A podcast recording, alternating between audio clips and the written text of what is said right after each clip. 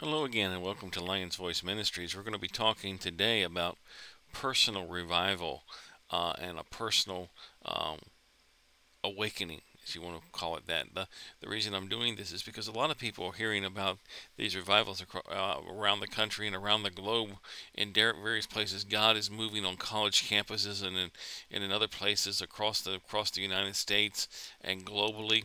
And many people are saying, "What about me? I can't travel to those places. I can't go there to be a part of this experience of God's love." And the fact is, you don't have to go anywhere. God can meet you where you're at. God can move upon you right where you're at. You just have to be willing to open yourself up to personal revival, a personal time with God. And that's what we're going to talk about today, how to, how to get there.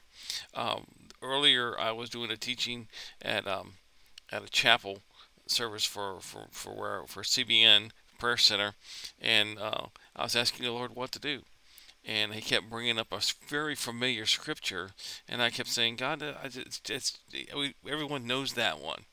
And uh, finally, I tried finding other scriptures, and nothing would kept clicking. It kept coming back to this one. So we're going to talk about this one. We're going to talk about what it means and how and how it can help guide us to that personal revival.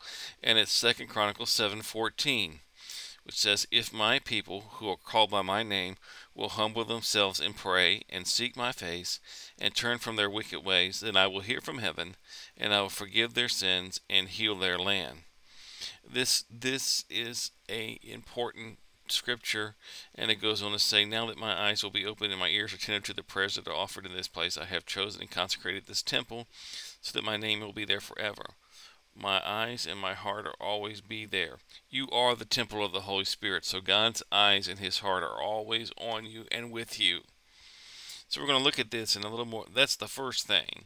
Um, the second thing is we put this scripture in. A lot of I've heard this preached, and people put it in a different order. They talk about humbling themselves and then repenting of sins and then seeking the face of God. That's not the order God put there. First of all, he says, If my people which are called by my name will humble themselves. First of all, humble yourselves. Remember, you're not all that in a bag of chips. That's important for you to realize. That's humbling yourself. That's realizing that everything that you have comes from the Lord. Uh, the scripture says, Dust you are, and dust you will return. You know, so you, you're, you're, you're, you're a wonderful pile of dust but at the same time, you're wonderful to God because He loves you and cares for you. And He wants you to revive. Set aside all that you are. Humble yourself before the Lord. That's the reason I said all that in a bag of chips. It's an old saying, but it's a good saying because there, there, there are a lot of us who walk around thinking we're, we're all that because we're believers. We're all that because we go to a certain church or we wear certain clothes, or we drive certain cars, or we have certain jobs. It doesn't matter. Set that aside. You're not all that. That's the first thing. Humble. Realize that it's not you, it's God. Everything that you have comes from the Lord. And then it says, and pray and seek my face. That's the next step. Seeking the face of God. Saying, God, I want an intimate relationship with you. I want to know you. I want to be in your presence. I want to walk with you. Literally, the connotation here is to be so close, face to face with God, that you can reach out and put your hands on his face, and he can put the hands on your face. When you're that close, you're within that very personal range. That's less than two feet. That's the, in, in the natural when you're looking at someone and you're holding their face. You're not. You can't hold it far away. You can't hold it over to one side or to the other. You've got to have face to face. Your hands on theirs and their hands on you. That is what God is saying, the relationship He wants with you. That's what is seeking His face. You're seeking that place of intimacy. That's an intimate thing. You don't allow people to touch your face unless you're in a relationship with them and you know them and you're intimate with them. That is what God's talking about. He's allowing us to come face to face. And just try and imagine you reaching out and touching his face. That's that's a that's a good imagination, by the way. But at the same time, to realize that as you touch his face, he's touching yours. And come into that closeness of relationship with him. That's truly what God wants. So as we see, pray and seek his face. And a lot of times when you're in a close relationship with that, you can look at a person and you don't say anything. You just stand there looking at them. And they're looking at you. Now I know when, a lot of us were younger and we were dating, we we'd have those moments where we would just look at that other person and go, your girlfriend or your boyfriend, and you'd look at each other and you go, ah. You know, when you got married, that that that first honeymoon period, you, you would look at each other and go, huh, you wouldn't have to say anything and you were in close relationship you still should be in close relationship that's what god that's the best connotation i can come up with is to bring you that close where you're face to face you're not looking to the right or to the left you're looking into the eyes of your Heavenly Father, you're looking into the eyes of a God who loves you. You're looking at the smile on His face, the love radiating out from it, and you can literally reach out and touch Him face to face. And that's what God wants for you. That's what you're to be seeking above all else. And we do that by by praying and worshiping and concentrating on him. And then it says, and turn from their wicked ways. Wow. You've already humbled yourself. You're already looking face to face to him.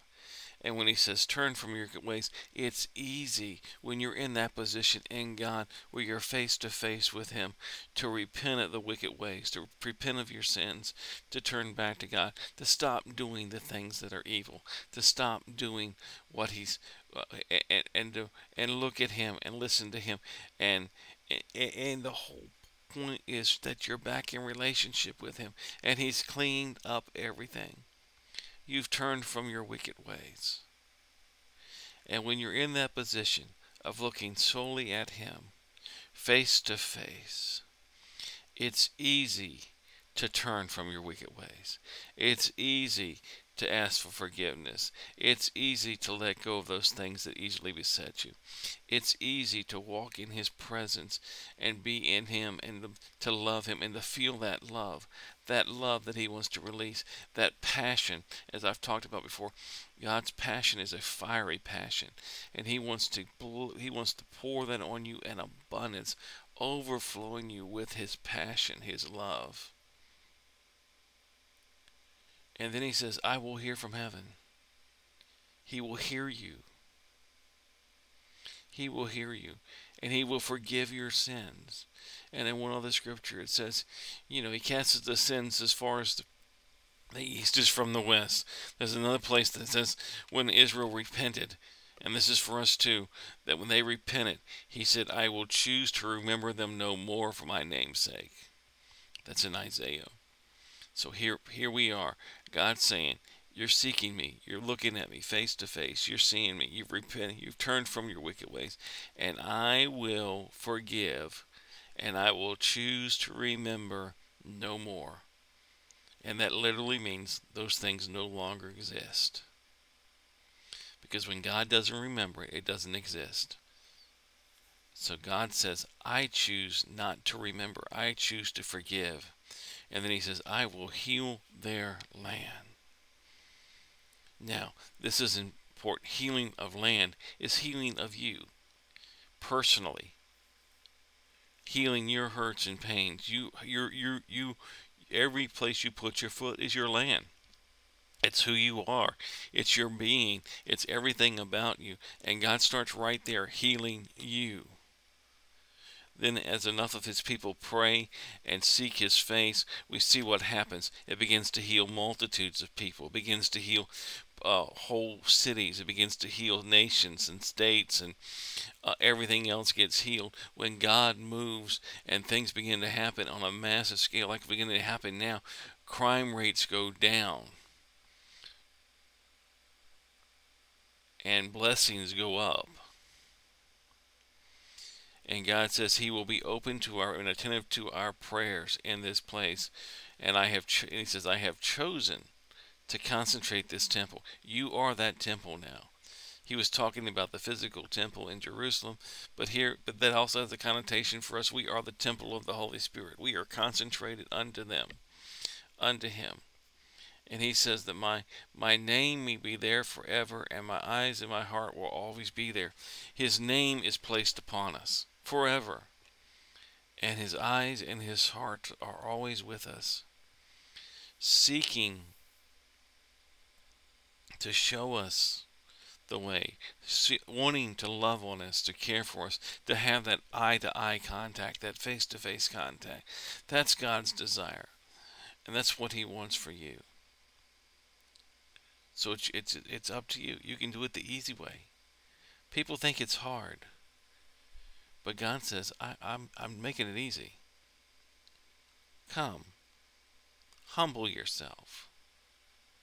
Humble yourself. Set aside all that you think you are. Then pray and seek my face. Prayer can be worship.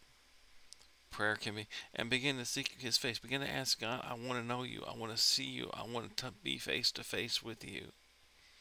And when you're in that place of face to face, feeling the God's love radiating from you, then the repenting, the turning away from wicked ways is there.